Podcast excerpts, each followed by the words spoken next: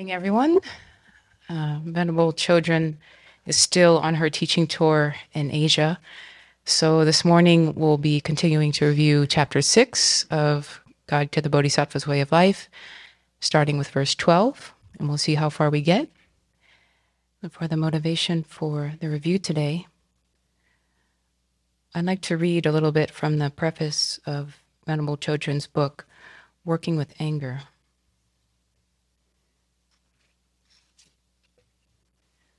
She writes Anger plagues us all on a personal, national, and international level. When it manifests in the mind of even one person, let alone a group or nation, the entire world can be affected. Witness the two world wars of the last century. On a personal level, anger can destroy our relationships with the people we value the most and keep our mind bound in spirals of misery. Within groups, anger splits people into factions and sets people striving for a common beneficial aim at cross purposes to each other. In the international arena, anger fuels the conflicts in the Middle East, now in Ukraine, and elsewhere. As powerful as anger is, it lacks any material substance whatsoever. Nevertheless, it can drastically affect our lives and the lives of others. When we look into our own minds and hearts and understand this disturbing emotion better, we will recognize its unrealistic projections and thus will not buy into its story so readily. We will gradually be able to distance ourselves from this painful emotion without suppressing, repressing, or expressing it. We will replace it with more wholesome and beneficial states of mind. And in this way, patience, tolerance, love, and compassion will grow within us. Learning the techniques for doing this is the purpose of this book and also for this review this morning.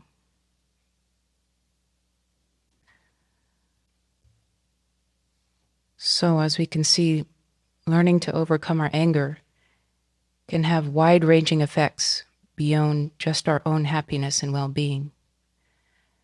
And it can significantly improve the lives of the people we live with, our local community, country, and even the whole world. So, as we review some of the antidotes to anger this morning, may we do so with the intention to benefit others, and with the aim of full awakening, so that we can be of highest benefit to all beings.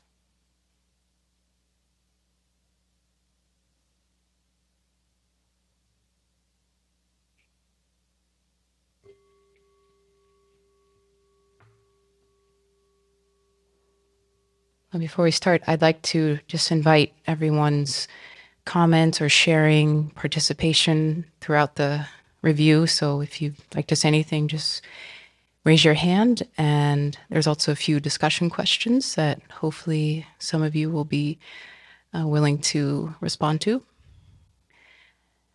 And we'll start with verse 12. So that verse is, and this is Stephen Batchelor's translation the causes of happiness sometimes occur, but the causes for suffering are frequent. Without suffering, there is no renunciation. Therefore, mind, you should stand firm. This is actually one of my favorite verses in the Bodhicharyavatara because I feel like it encapsulates the Four Noble Truths all in this, these four lines. The first two lines acknowledge the pervasiveness of suffering and recognize that it has causes. And then the last two lines affirm that it's possible to end these causes. And that comes about through mental discipline and cultivation. I also like this verse because I find it to be a sympathetic affirmation that Dharma practice is actually quite difficult. The Buddha assured us that suffering can be overcome, but not through our usual ways of running away or ignoring it, but only by turning and facing it squarely and then probing deeper and deeper into its causes so that we can find out how to uproot it. And needless to say, this is not always a comfortable process. This verse reminds me of the beautiful Buddhist symbol of the lotus, which conveys that the purity of nirvana comes about right in the middle of the muck of samsara. And all sentient beings start out with self grasping ignorance and the afflictions in their minds, even Buddhas. But despite this, and perhaps because of this, it's still possible to purify the mind completely of all negativities and to develop all good qualities. If we can learn to use our suffering to fuel our renunciation and compassion, samsara can actually become an ally in attaining awakening. And Thich Nhat Hanh wrote a book that I think encapsulates this idea quite well called No Mud, No Lotus. So, verse 12 implicitly points to the role that our minds play in creating our happiness or suffering by referring to the causes, which are principally the karmic seeds within our mind stream. The causes of suffering are frequent because our minds have an enormous stockpile of karmic seeds from non virtuous actions that we've done in the past, that we've committed since beginningless time. And furthermore, each day we create countless more causes for suffering by acting under the influence of our afflictions and wrong views. Because the mind is a source of our problem, it's also the solution, which is an interesting predicament to be in. therefore, it makes sense to make friends with our minds and get on its good side. And this is not easy and requires a lot of fortitude and self compassion. So, to me, this is the meaning of asking the mind to stand firm or to be steadfast, as another translation um, translates it. So, I watched uh, Venerable Chodron's teachings on this verse, and she said that uh, it's often our unrealistic expectations of things that can cause our suffering.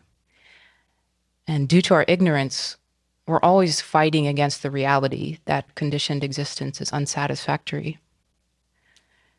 We stubbornly hold on to the belief that happiness and pleasure should be frequent, while the causes for suffering should be few and far between. This becomes one of our rules of the universe. So when something unpleasant happens, in addition to feeling upset, we also feel shocked or cheated. And again, this really doesn't help the situation. One of the commentaries um, that Venerable Lamsel recommended is by Gelek Rinpoche, and he um, he commented on all the chapters of Bodhicharyavatara, but um, especially chapter six. I looked at, and in his commentary, he points out that the causes of suffering are also many, because even the things that make us happy eventually cause us to suffer once they change or once we get too much of them. And this is referring to the second kind of dukkha, the dukkha of change. And Venerable Chodron has often said, once we get whatever we want, then we have that kind of hell. We have computer hell, we have car hell, we have tractor hell, etc. So, in teaching on this verse, Venerable Chodron gave some very helpful advice on how to hold the truth of suffering in a balanced way that avoids the extremes of anxiety or depression. And the correct conclusion from the Lamrim meditations on the disadvantages of cyclic existence and the different kinds of suffering is not depression or fear, but a feeling of sobriety. And from this place of sober acceptance of the situation that we're in, we can generate a strong wish to be free of it and begin investigating its causes, applying antidotes, and hopefully enjoying some temporary cessations. So I know when I was a teenager and young adult, I had a really pessimistic view of the world. I thought everything sucked. And sometimes I find this coming up uh, not sometimes, frequently, I find this coming up. And so it was actually one of the reasons I was immediately drawn to Buddhism when I met it at 20. Um, the First Noble Truth seemed to like totally validate my perception of things. So I found it kind of funny when Venerable Chodron said that college text textbooks often give the First Noble Truth a bad translation by saying it's life is suffering, um, which is what I remember reading, but I was totally behind it.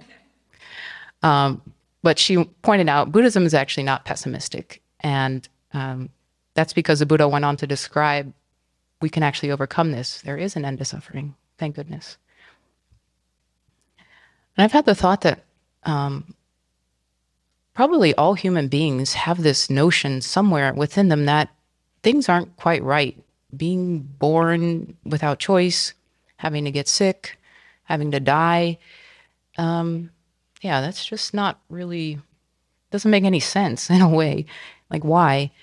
But not knowing many alternatives, they just try to distract themselves and all kinds of pointless or harmful activities. And I know that's certainly what I did um, before I met the Dharma, and even after I met the Dharma, too. So, another meaning behind um, asking the mind to stand firm is the development of confidence in our ability to improve our situation. The Venerable Chodron talked about the tremendous inner strength and inner confidence that bodhisattvas must build inside themselves to fulfill their own and others' purposes. She said, As soon as we let self doubt in, we've shot ourselves in the foot, and the afflictions have invaded like a Trojan horse.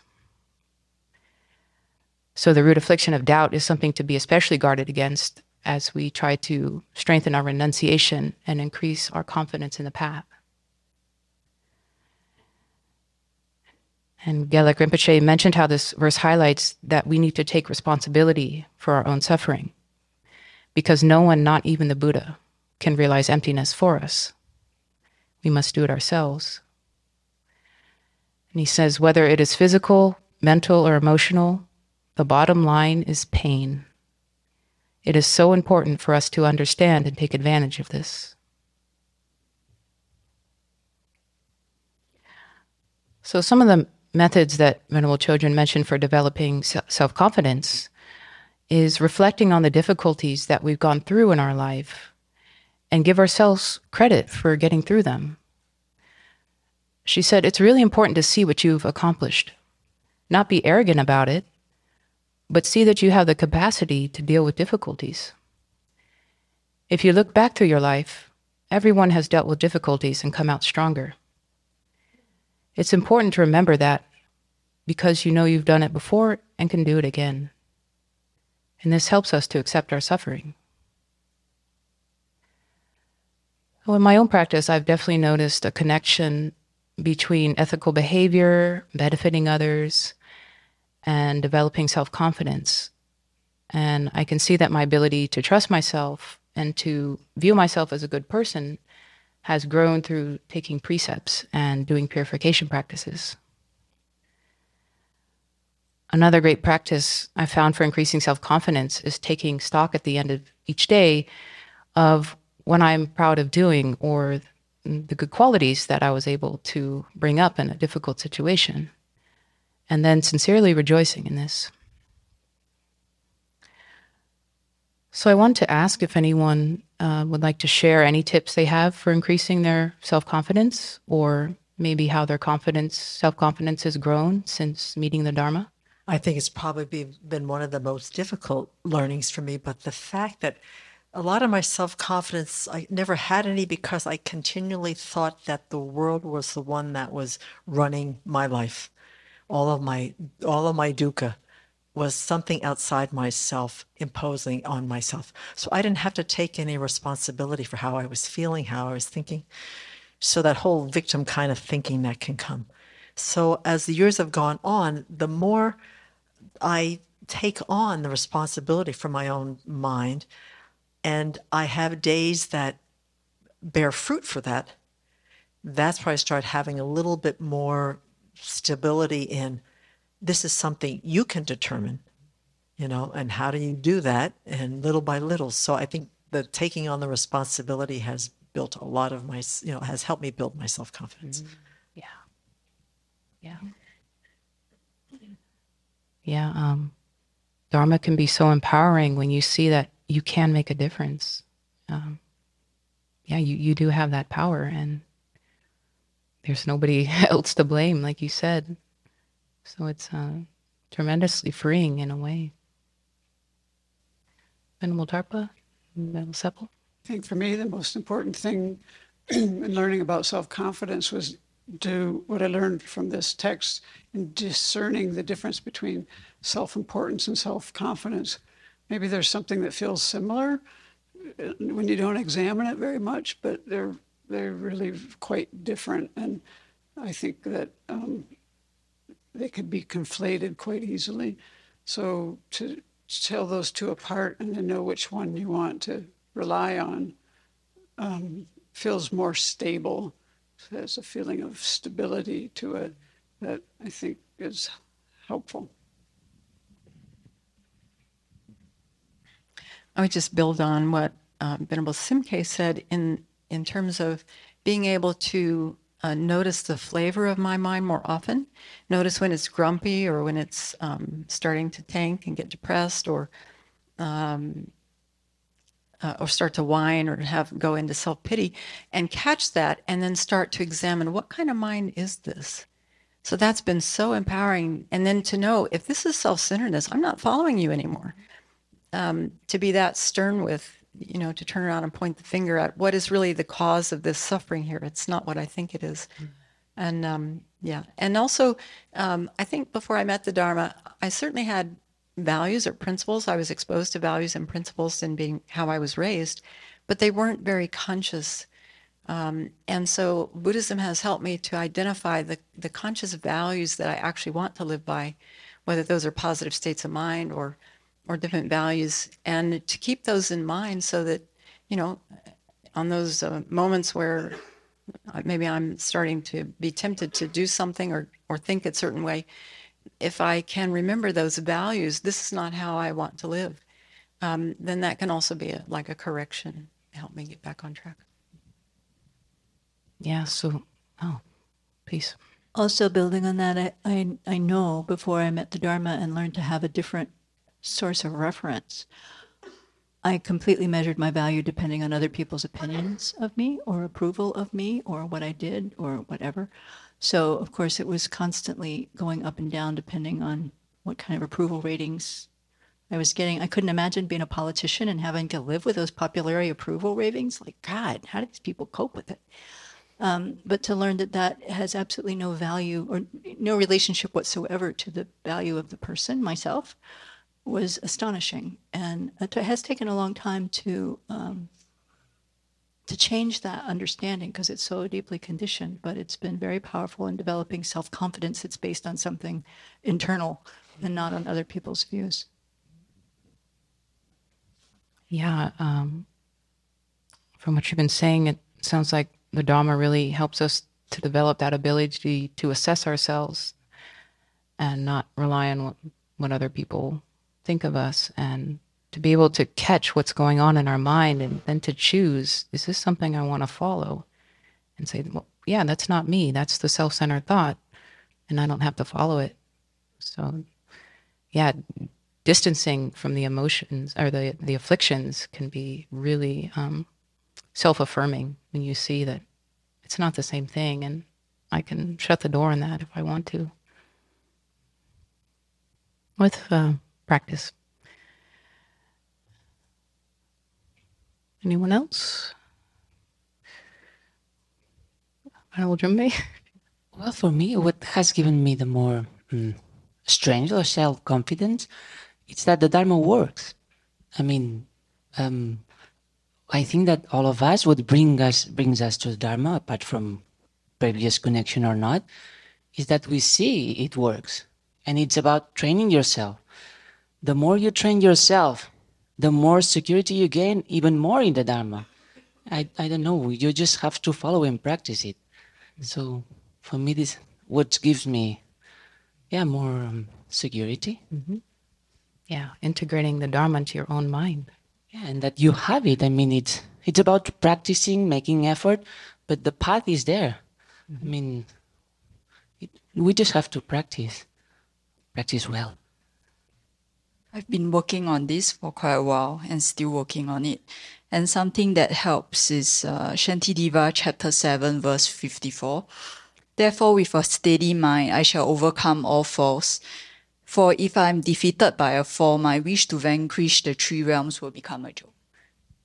So I use that as a motivation to keep trying. Nice. And um, just one last thing about this verse uh, Gelek Rinpoche cited a verse from Lama Chopa as an excellent example of what a very firm mind looks like. And the verse is Thus, venerable, compassionate gurus, inspire me so all negativities, obscurations, and sufferings of mother sentient beings ripen upon me right now, and I give my happiness to others, securing all wonders and bliss. So, through the practice of Tonglen, we can transform suffering into the causes for our own and others' happiness.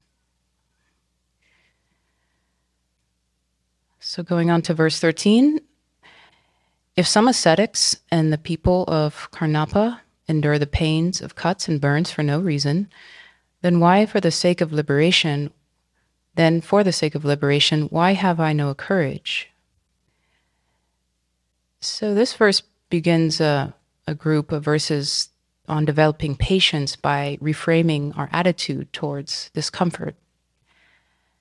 And this verse refers to the suffering that human beings willingly undergo in order to obtain worldly pleasure or fame or as a misguided means of seeking spiritual liberation. And in one of the commentaries, I found that the people of Karnapa uh, engaged in fasting and self mortification rituals a few days out of the year to celebrate the austerities that Indra went through in his attempt to reach enlightenment. And there were and still are many ascetics in India today who think that torturing the body is the way to get rid of attachment to it. And self mortification is found in other religious tradi- traditions too. Um, Venerable Chodron mentioned the whips and the hair shirts in the medieval Catholic Church. And then there are Hindus in Malaysia and Singapore today who um, apparently put hooks in their back and pull heavy carts down the street.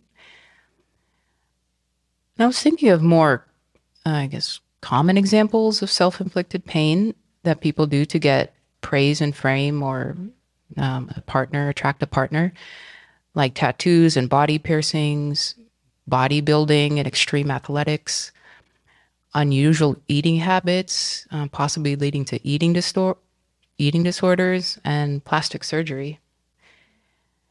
And I remember as when I was a teenager, I heard about these women in China who would uh, break their legs so that um, when they were healing, they would pull the bones apart and then they would gain a few extra inches uh, when the bones refused. And I'm not sure if that story is true, but given um, what women in China did to their feet, um, basically crippled themselves, uh, maybe that uh, kind of thing is still going on. Um, they would bind their feet in order because small feet was um, a sign of beauty. Um, I guess it was the 1800s or something like that. And they, I had to outlaw that pro- practice because it was still very popular. Um, and a less extreme example would probably be working long hours in order to uh, get a raise or get a promotion.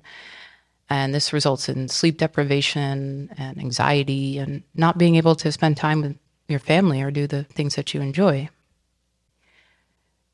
So I want to ask if anyone is willing to share um, something painful that they did in order to achieve worldly happiness and what immediately came to mind was Venerable Na Wang's BBC about the hair um, removal and the hair implantation techniques that you looked into.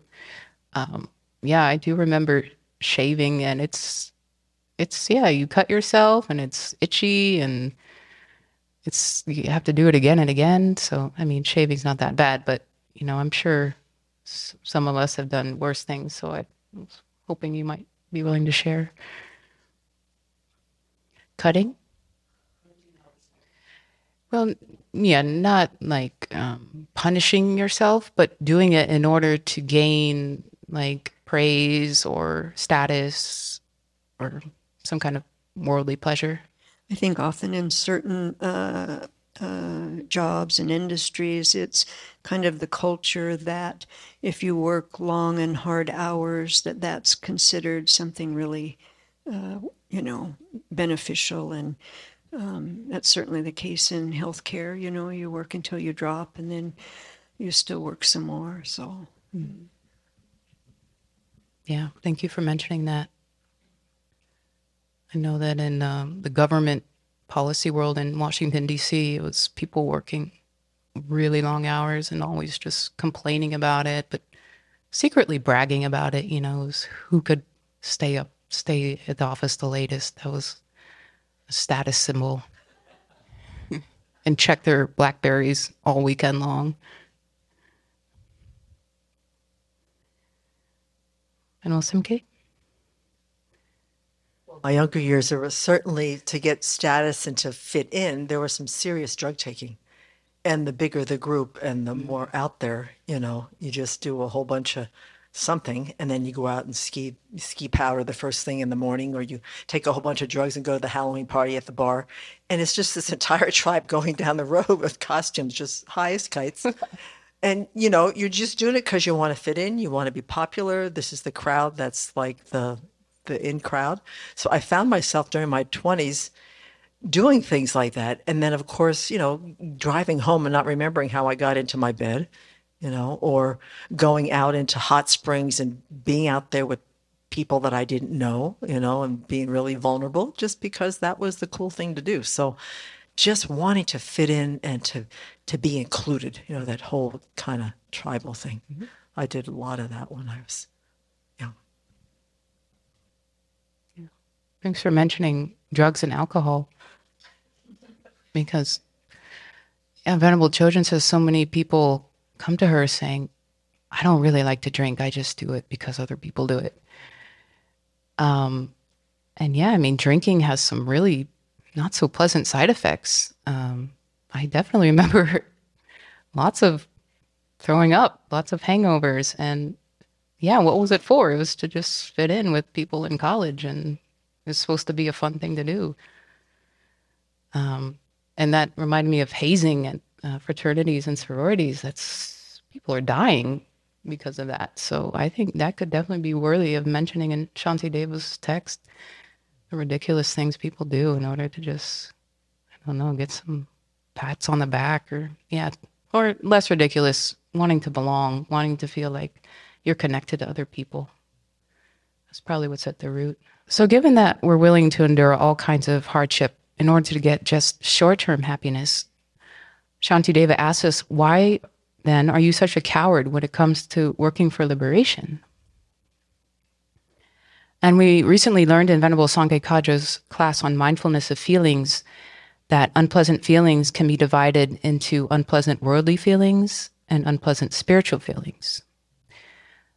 So it seems to me that in this verse, Shantideva is encouraging us to embrace the unpleasant spiritual feelings that may arise while we're purifying our minds and creating merit.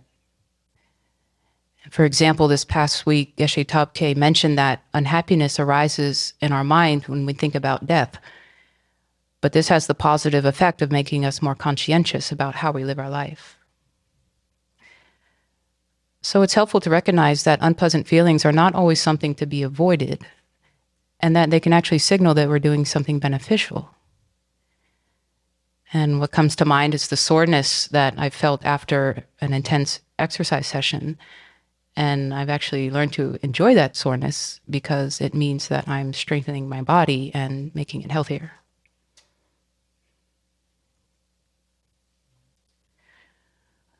Okay, so uh, verse 14. There is nothing whatsoever that is not made easier through acquaintance. So, through becoming acquainted with small harms, I should learn to patiently accept greater harms. In our teaching on this uh, verse, Venerable Chodron said that chapter six is about all about developing inner strength, the strength to practice the Dharma, not to be shaken by criticism or insults, and the strength to endure illness and physical ailments. And the way that we develop inner strength is by starting with small challenges and then building up to bigger ones. Because there's nothing that, can't become easier through repetition and practice. So, um, would anyone like to share of something that they can do quite well now that they initially found very difficult? I've seen with some of my uh, tasks here, especially around like the bookkeeping, um, you know, talking to people on the phone, I think it's kind of generational was something that I hated doing. I had a lot of anxiety around it. You know, I didn't really understand the terminology or how to navigate banking stuff. Um, and so everything took a really long time, brought up a lot of anxiety. I didn't feel good about it. And now, now it's something that I kind of know I know how it goes. I know what can be said. I know that no one's going to die if I say the wrong thing. And so I don't have that same anxiety come up and can just easily go through whatever needs to be done. Great. Yeah. Thank you for doing that. Yes. So many people have fear of public speaking, and the only way to get over it is to do it. Driving a tractor. Yeah, that's pretty scary at first. it's a lot of power. As an only child, I was very averse to sharing a room and sharing a bathroom while living at the Abbey. Um, but after, you know, going on years now, um, it's becoming easier and easier. Mm-hmm. And I'm seeing that it's not such um, a source of suffering. Right now, Yasu mentioned about driving a tractor. And uh, yes, it may be difficult in the in the beginning, but if you keep on uh, doing it, then it will become easier because Georgia driving manual affirms that by saying practice makes it instinctual eventually. so even the driving manual affirms that. so yeah, practice makes it perfect. Yeah, but it says it when you keep on driving, then it'll become instinctual. so don't uh, stop at that. Keep on driving, and then eventually it'll be at your fingertips. Yeah, so you can respond in a split second, right? When something comes your way, you just know exactly what to do. So, yeah, how to get to that point of things being instinctual. Um, often the step in between is developing a habit. So, I think this verse really points to the importance of developing good habits. And I found some uh, quotes about habit that I thought might be helpful to share. So, Aristotle said, We are what we repeatedly do. Excellence, then, is not an act, but a habit. And then Gandhi said, Your beliefs become your thoughts. Your thoughts become your words. Your words become your actions. Your actions become your habits. Your habits become your values. And your values become your destiny. Or we could say karma in Buddhism. So I think Dharma practice is in large part about creating a lot of new habits and letting go of old ones. So we fill up water, bowl, water bowls every day, make offerings, um, go to meditation each morning, and say prayers, all in an attempt to develop the habits of generosity, of concentration, and compassion. And then we take precepts against lying and stealing, sexual misconduct, and other non virtues in order to get us drop old unskillful habits. And I know it's amazing to see just how much the afflictions can arise due to mental habits, um, particularly lying. And I've seen this in my own mind, and I've also heard other people talk about this as well. But in the process of establishing new habits and building our capacity, Venerable Chodron pointed out we have to be realistic. She humorously said, We shouldn't be boisterous and think I'm going to do 500 nyung nes in a row or 5,000 prostrations every day because I'm a brave bodhisattva wannabe and I can accomplish all of that. Just like sports heroes and Olympic athletes, we have to start small and then keep upping it. We have to be both brave and practical, master what we're capable of doing now, and then up it a little bit. Okay, so verse 15. Who has not seen this to be so with trifling sufferings, such as the bites of snakes and, and insects, feelings of hunger and thirst, and with such minor things as rashes? So, to really bring this verse alive, I want to read a passage from Lama Zopa's commentary on chapter six um, from a book called Patience. And he describes the conditions that the Tibetan monastic refugees initially faced when they uh, were trying to reestablish themselves in India. So he says, Therefore, it is greatly worthwhile to train the mind in patience in this way. If we live in a place that is full of snakes, mosquitoes, fleas, and bedbugs, it is like living in a palace full of jewels. This was so of Buxa Duar, where I lived with Lama Yeshe for many years, a former concentration camp where the British had imprisoned political prisoners such as Mahatma Gandhi and Prime Minister Jawaharlal Nehru. It was where the Indian government housed the Tibetan monks when they first fled from the Chinese invasion of Tibet. It was a kind of mischievous place. Surrounded by huge forested mountains where tigers and elephants lived, it was extremely hot in the summer and in the evenings it swarmed with mosquitoes. The beds were made from stripped bamboos and crawling with bedbugs that lived in the cracks of the bamboo. When the monks cleaned the beds every few weeks by hit- hitting the bed with sticks, the bedbugs would fall to the floor in the thousands. Whenever we had to go outside to the toilet, we faced leeches and snakes. If it was raining and we opened an umbrella while squatting on the toilet, there would sometimes be a snake in the umbrella. Snakes re- nested between the roof and the walls and would sometimes fall through the cracks onto the beds of sleeping monks. In short, the place was full of creatures that bit and gave harm. After we had been there for some time, however, we became used to these creatures, no longer thinking of them as threats. The bites and the itching, even the illnesses we got from them, weren't seen as any great suffering. I'm sure if somebody had gone there from a big city at that time, say New York, they wouldn't have been able to stand an hour. But what Shantideva said is so true. We can get used to anything. So Venerable Chodron talks about the fleas that she uh, had to cohabitate with in the early days of Kopan. And even at the Abbey, we have our own version with the ticks and the bed bugs. And also in Ananda, there's no air conditioning in the summertime. So very um, hard to endure. But compared to the Dharma benefits that we get from these situations, the physical suffering is so trifling. It's, it's so mi- minor. Um, and this verse also brought to mind something I heard a, a nun at Kopan Monastery say that um, when she would get stung by a mosquito, she would uh, mentally offer her body to the mosquito, and instead of it being hurt, uh, painful, it would turn into bliss. And the way she said it, like she just rolled, she rolled her eyes back. It was bliss.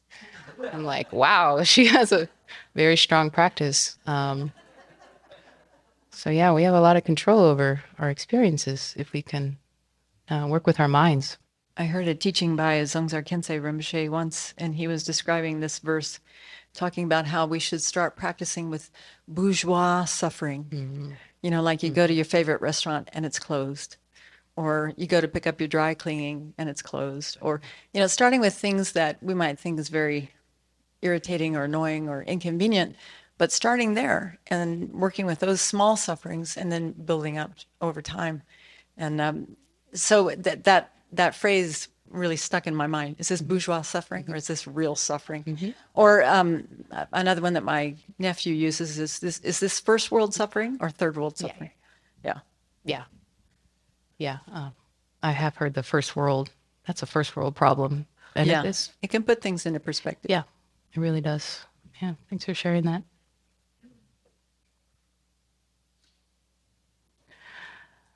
So, 16, I should not be impatient with heat and cold, wind and rain, sickness, bondage, and beatings. For if I am, the harm they cause me will increase.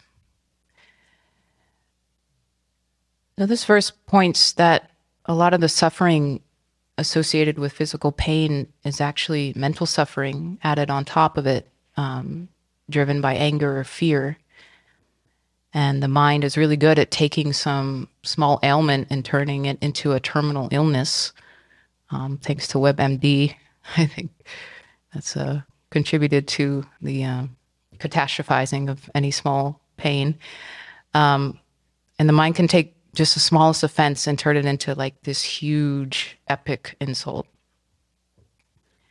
The Venerable Chodron said the self centered mind is really good at taking insignificant instances of suffering and turning it into something important. If we just stop to really look at the situation, we could see it's actually not so bad and that it's just our mind making it awful. So, in the past few days, I've been um, noticing that how I respond to unpleasant mental feelings that arise in my mind makes a really big difference on how painful they are.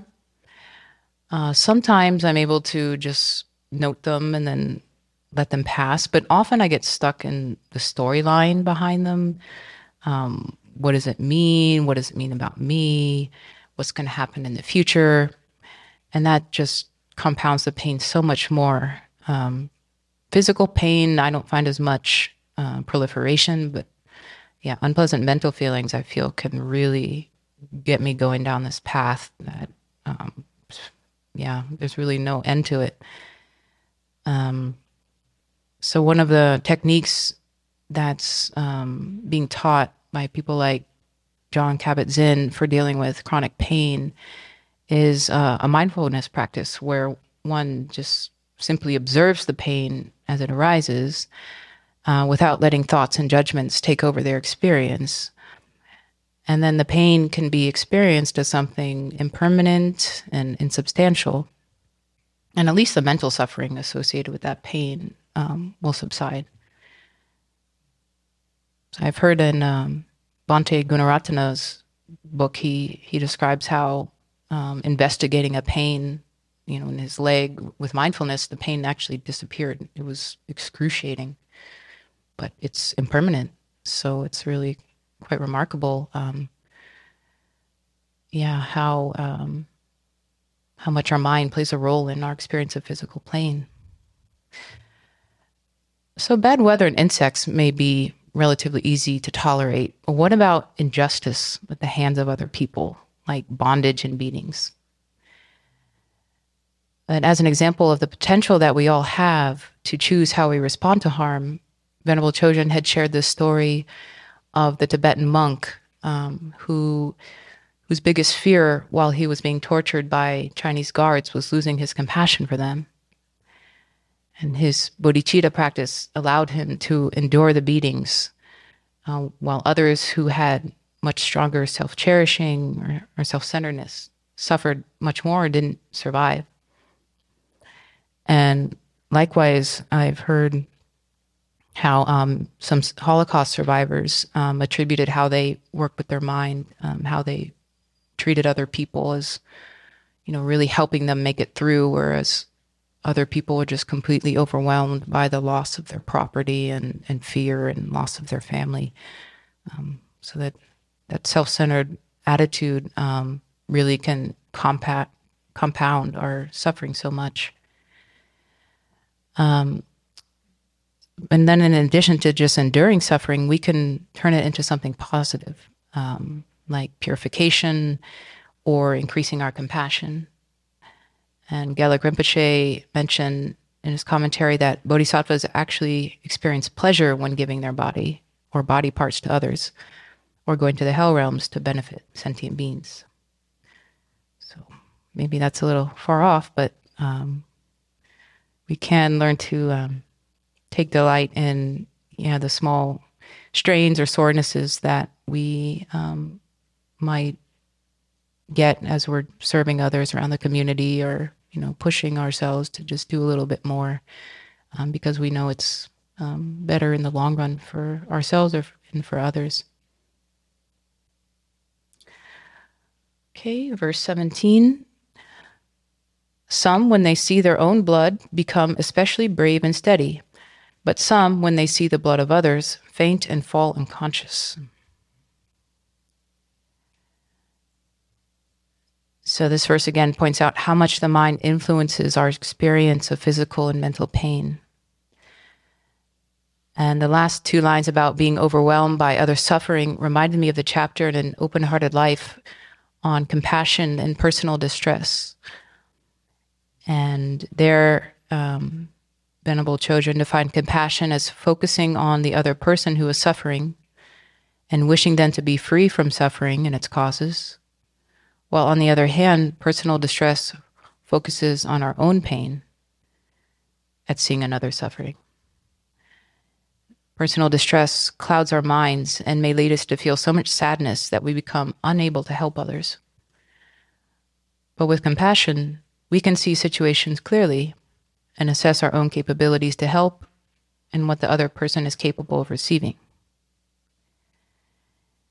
And then some suggestions on how to counteract personal distress from that chapter included remembering that our control over a situation is always very limited due to countless causes and conditions at play. Um, recalling that all misery is impermanent, and then doing Tong, Tonglen meditation. So, verse 18. These reactions come from the mind, being either steady or timid. Therefore, I should disregard harms caused to me and not be affected by suffering. I find it um, very inspiring to read about the lives of others who have overcome great hardship um, to accomplish something worthwhile.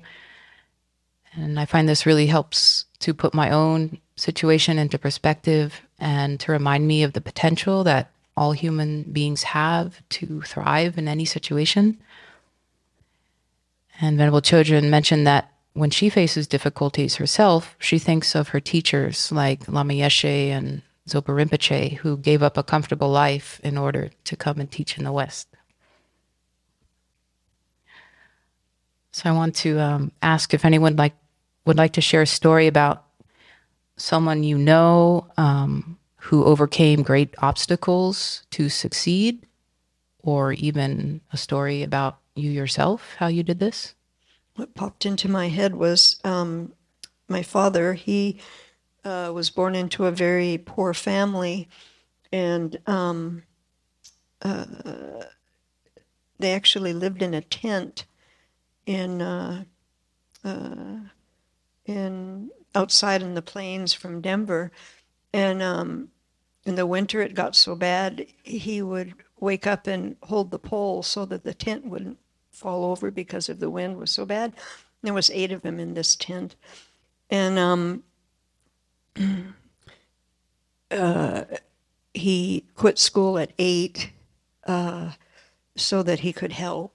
Um, but even though he did all that, he um, was able to, um, uh, well, and then he joined the army and was uh, in World War II and was uh, in part of the infantry that uh, uh, uh, rescued the some of the first folks that were in the concentration camps in Germany. So you know, really horrific experiences.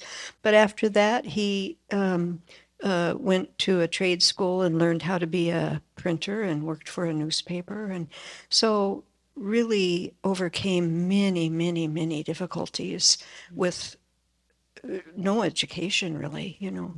And so that was always uh, astounding to me and inspiring. I knew a kid in middle school who had um, he had one deformed arm that was really small, and had two elbows, but he was very athletic. And he had, I mean, he had been born that way and he was just used to it. He would play baseball and bat with one hand. He was probably one of the best um, baseball players in the school. He would pitch and then he would throw and then he'd put the glove on, catch the ball, flip it. And he just, he played basketball, he played football. And um, I never seen him let that bother him at all. He was just dealt with what he had to, what he had. Venerable Semkye. know whether I have any favorites about our kitties that live at the Abbey, but we had one. His name was Manjushri. And soon after Venerable moved here, we found out he had some lesion on his leg. And we took him to the vets, and the doc said, Well, that's it's a cancer. We can do two things. We can just take the cancer out, the chances are it'll come back, or we can amputate that back leg, and it probably won't ever come back. You know, that'll take care of it. So they took off Manju's leg, and he said, It's really, really important that you keep this little guy confined in a room for a week. Well, that didn't, I mean, Manju came, came out of the kitty kennel, scooted up the stairs, and that was the end of the conversation. And so for the rest of his life, hmm. which was a good 10 years, that little guy could fly around here on three legs. I mean, it never was an issue for him. Just to, to see an animal go through such trauma like that and to not have any type of issue around it. And we just never tried to force him to do anything besides what he thought he would do. But he, that was a major, um, you know, I think animals have their own way of coping with trauma, and Manjushri certainly had a, a skill around it. But that was interesting to see. Yeah, seeing ordinary people overcome great challenges, I think, is, can be really inspiring, um, more so than even famous people um, who might have had an advantage. And I know we have a safe student who is blind and deaf, and somehow he's able to participate in the online forum and write answers and engage with others heard this story about my dad, I think after he passed away, maybe. Um, when he was a kid, his mom got divorced and they were quite poor and they didn't have enough food. Like he had one shirt to wear to school, you know, he'd wash it every day and iron it and that kind of thing. And when and then there came a point where he and his brother were going off to school, but they didn't have any food for breakfast. And his mom said, Well, just go down to the butcher shop and ask him for a hot dog. And they did that. And the butcher, I think he gave him the hot dog, but he ridiculed them for their poverty. And I remember this, I think I had heard that part of the story, but I'd never heard what happened after that, which is I think that part of his mind, and he was like five, got kind of depressed about this and then he just picked himself up and he never let himself go that way again. He just never let himself feel that again. You know, like I'm not sure that he shut things off. He just decided right then and there that he was going to do something with his life and, and he wasn't going to let this situation bring him down. And, and that's actually how he lived his life then after that. Mm. You know, he just, I don't know, something, something in that five year old mind decided not to crumple with this. One example that came to mind is a number of years ago when I was still teaching school in Alberta, um, the Canadian government accepted a number of refugee people from, they were living in camps in Jordan, but they were Kurds. And the reason they flew from what they considered their homeland of Kurdistan, which of course no one recognized, was that Saddam Hussein at the time was trying to kill them. So somehow there was this lottery, these these families got plane tickets to Canada. They sent them first to Toronto and then they spread them across the country. And when I was teaching school, a number of these families came to our school. So these are families where they were illiterate. The parents were illiterate. They were basically, you know, animal herders in the mountains. So no one had ever gone to school. And all of a sudden they're living in, you know, a suburban community in a Canadian city they know nothing about winter or winter clothes. Um, everyone's going to school, even the girls. And this was of great concern to the men in the community, like their girls are going to go to school, like the boys, like it was okay for the boys to go, but everything was so totally foreign. And so some of the boys who were going to high school, of course, were taking the guns to school because, you know, where they came from, it was just normal that you'd carry a gun just to stay alive. So just the hurdles, the the layers and layers of social things that they had to get used to, and they got used to it. You know, pretty soon their kids are in high school and they're getting jobs at McDonald's, and they're thriving. And they didn't know the language at all. That that thing as well. Yeah, refugee stories are always so amazing. Um, the disadvantages um, that they come in with, um, probably some trauma. Um, I remember in the State Department, uh, some of the training that the refugees were given were just how to use a toilet, how, what soap, basic hygiene things, because, you know, like you said, they come from agricultural places, hurting, and they haven't seen modern appliances. But in no time at all, they're just thriving, and it's remarkable. Okay. Um, so going on to 19. Even when the wise are suffering, their minds remain very lucid and undefiled. For when war is being waged against the disturbing conceptions, much harm is caused at the time of battle. So, this is another verse that really owns up to the difficulties that we encounter when practicing the Dharma and challenging self centeredness and the afflictions. And this is because the afflictions are so very deeply rooted in our mind. And as Venerable Chodron said, they're not going to roll over after we do one meditation session. But if we have an understanding about what we're up against and know that there's really nothing else worth, worth doing in samsara, the mind can actually remain pretty lucid and undefiled when we encounter suffering. I found reflecting on this verse gave me more appreciation for all of you um, here at the Abbey because I often find myself forgetting just how difficult it is to dedicate your life to fighting self centeredness and the afflictions and doing that by ordaining and living in a community. It's really not easy, not something I think most of us are used to. So, yeah, I'd like to have a little bit more um, compassion and tolerance um, next time something happens. Okay, um, verse 20. The victorious warriors are those who, having disregarded all suffering, vanquish the foes of hatred and so forth. Common warriors slay only corpses.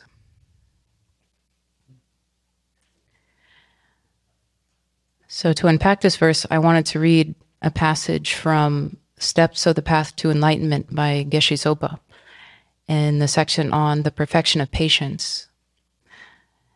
And he says, We usually think our enemies are somewhere out there.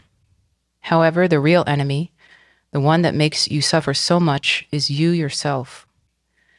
Under the power of anger, jealousy, pride, and so on, we strive to destroy those whom we consider to be our enemies, but we cannot succeed. There is no need to destroy them anyway. They will all die soon naturally. Thus, trying to annihilate external enemies is like beating a corpse. That's not very heroic. In contrast, our inner enemies are always with us. They throw us into bad rebirths. If we conquer the internal enemy of hatred, we are a true hero. So, commenting on these uh, war uh, analogies and war themes, um, in his commentary, Gelek Rinpoche made the interesting observation that Shakyamuni Buddha's mantra contains the word Muni three times, and he translates Muni as conqueror, as someone who has achieved victory. So the Buddha's first victory was over the wandering mind when he gained perfect samadhi. Um, his second victory was over his negative emotions. And then his third victory was over the imprints of the afflictions. And Buddha himself said in the Dhammapada, though one may conquer a thousand times a thousand men in battle, yet he indeed is the noblest victor who conquers himself. And he also said, as um, recorded in, in the Dhammapada, whatever harm an enemy may do to an enemy or a hater to a hater, an ill directed mind inflicts on oneself a greater harm.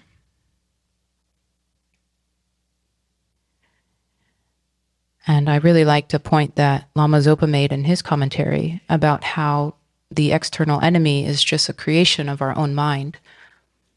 He said the enemy is the view of our negative thoughts, an interpretation, a label. And it is not the view of all of our minds. It's not the interpretation of our pure positive mind. In the view of patience, this being, being is the kindest person, the most precious one, because they give us the unique opportunity to practice. So, what we need to do is change our way of thinking, not eliminate all external enemies.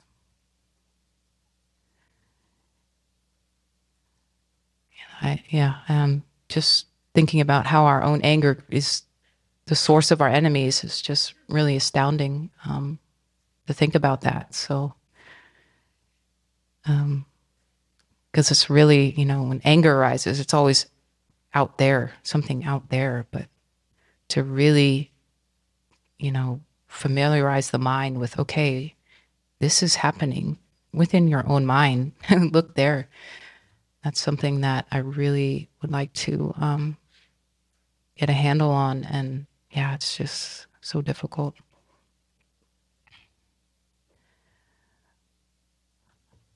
Okay, verse 21. Furthermore, suffering has good qualities. Through being disheartened with it, arrogance is dispelled. Compassion arises for those in cyclic existence. Negativity is shunned, and joy is found in virtue. So, this is the last verse in the section on developing patience by transforming our attitude towards suffering. And here, Shantideva encourages us not to only tolerate suffering, but to embrace its positive qualities. So, the first positive quality of suffering is that it reduces arrogance. In her teachings, Venerable Chodron said, When we're suffering, we're, we're in no mood to be arrogant. Arrogant people do not like to acknowledge that they need help because they know everything already. I know that's true for me. That's me speaking. But when we're suffering, it's difficult to hold ourselves above everybody else because we clearly need help. And then another good quality of suffering is that compassion arises for others in cyclic existence. And when you're sick, you can probably easily, more easily empathize with others who have that same condition or something even worse. Um, I, when I got that minor cold just a few weeks ago, I thought about people with COVID, and yeah, a lot of compassion arose. And I think without the suffering I experienced growing up, I really doubt I would have as much compassion as I do for different groups of people. And Venerable Chodron gave the example of immigrants. Um, she said that if people could have the experience of growing up in, in another country where their life was in danger, they might have more compassion for people who want to immigrate to the United States. And she said, I've always thought if American youth could go and spend some time in other countries, this country would be very different. And I definitely agree.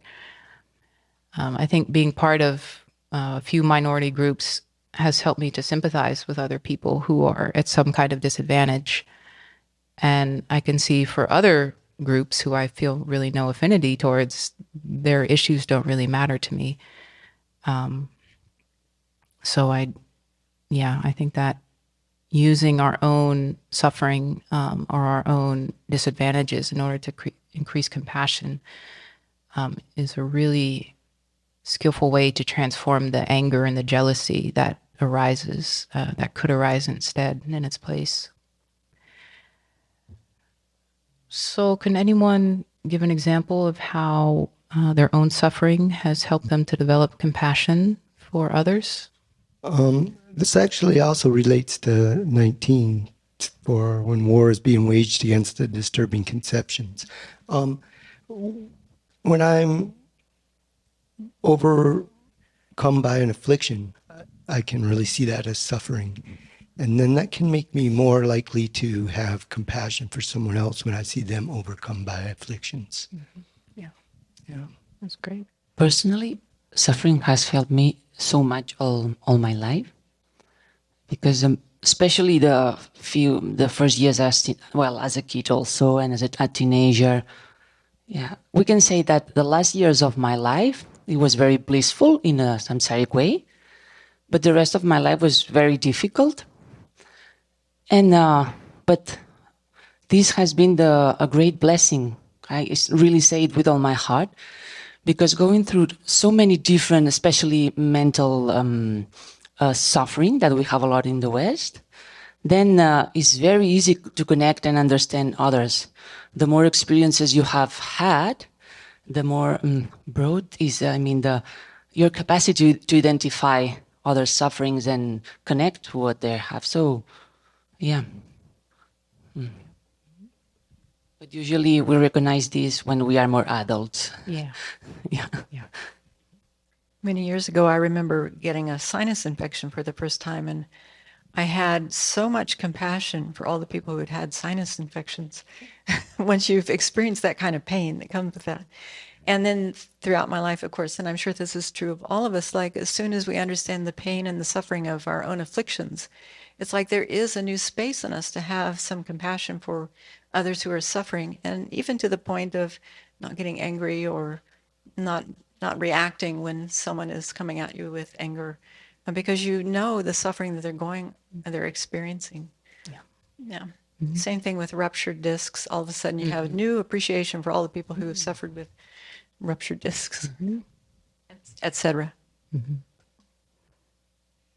yeah working with our own minds and just seeing how deep the afflictions go and how much suffering they cause i think can really help us have compassion for others when we see what they're up against.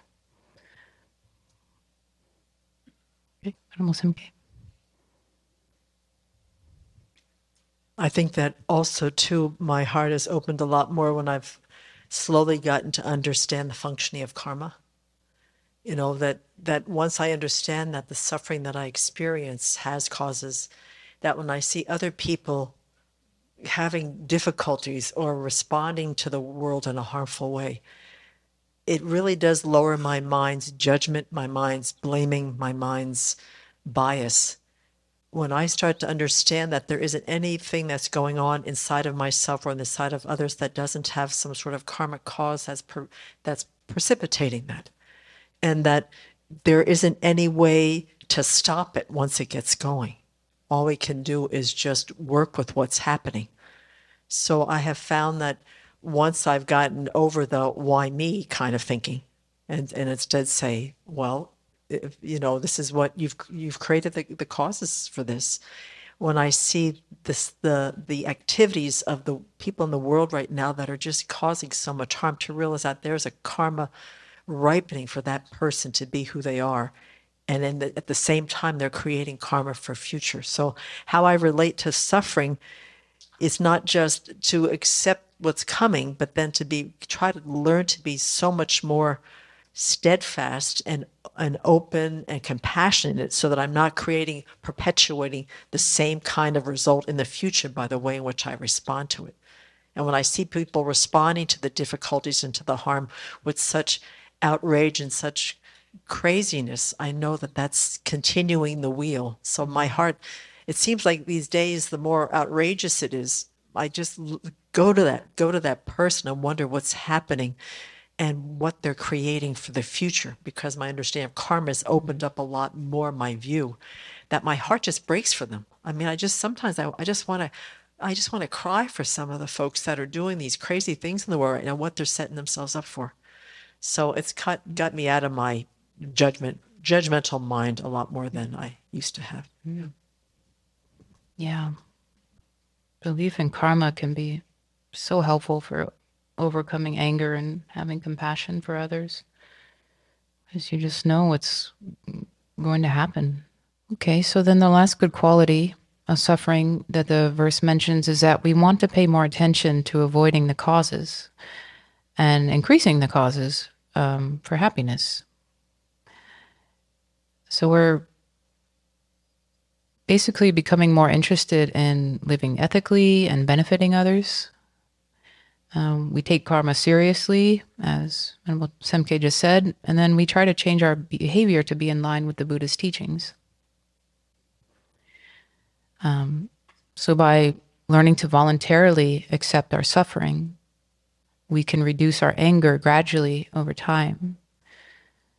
Um, and reflecting on these, this set of verses can help us really transform um, our attitude towards suffering so that doesn't become a cause for further anger, further causing, um, or further creating the causes for suffering, but instead becomes something quite virtuous as we channel it into our practice. Uh, so Lama Zopa, he gave a great description of how um, reducing our anger gradually over time happens, and I'd just like to read that piece. Okay, so he says whether we are experiencing irritation with discomfort or anger at, at a at a perceived harm, we need to train our mind in patience, developing our ability to remain patient more and more. And the more we train our mind, the easier it becomes. We will certainly see changes when we observe our mind over a long period of time. At the beginning, there is no way of averting anger once it starts to arise. But it all becomes easier with practice. And after a while, we can start to see anger arising, like a beacon flashing or the landing lights of an airport coming on as the plane approaches, telling us this dangerous situation will happen. Even if in the early stages the anger has arisen before we have time to practice the remedy, we can still see the harm of allowing our life to be controlled by anger and determine what we can do to diminish and then destroy it. Practicing in this way, the next time a situation happens that normally incurs our anger, the anger will be a little bit less.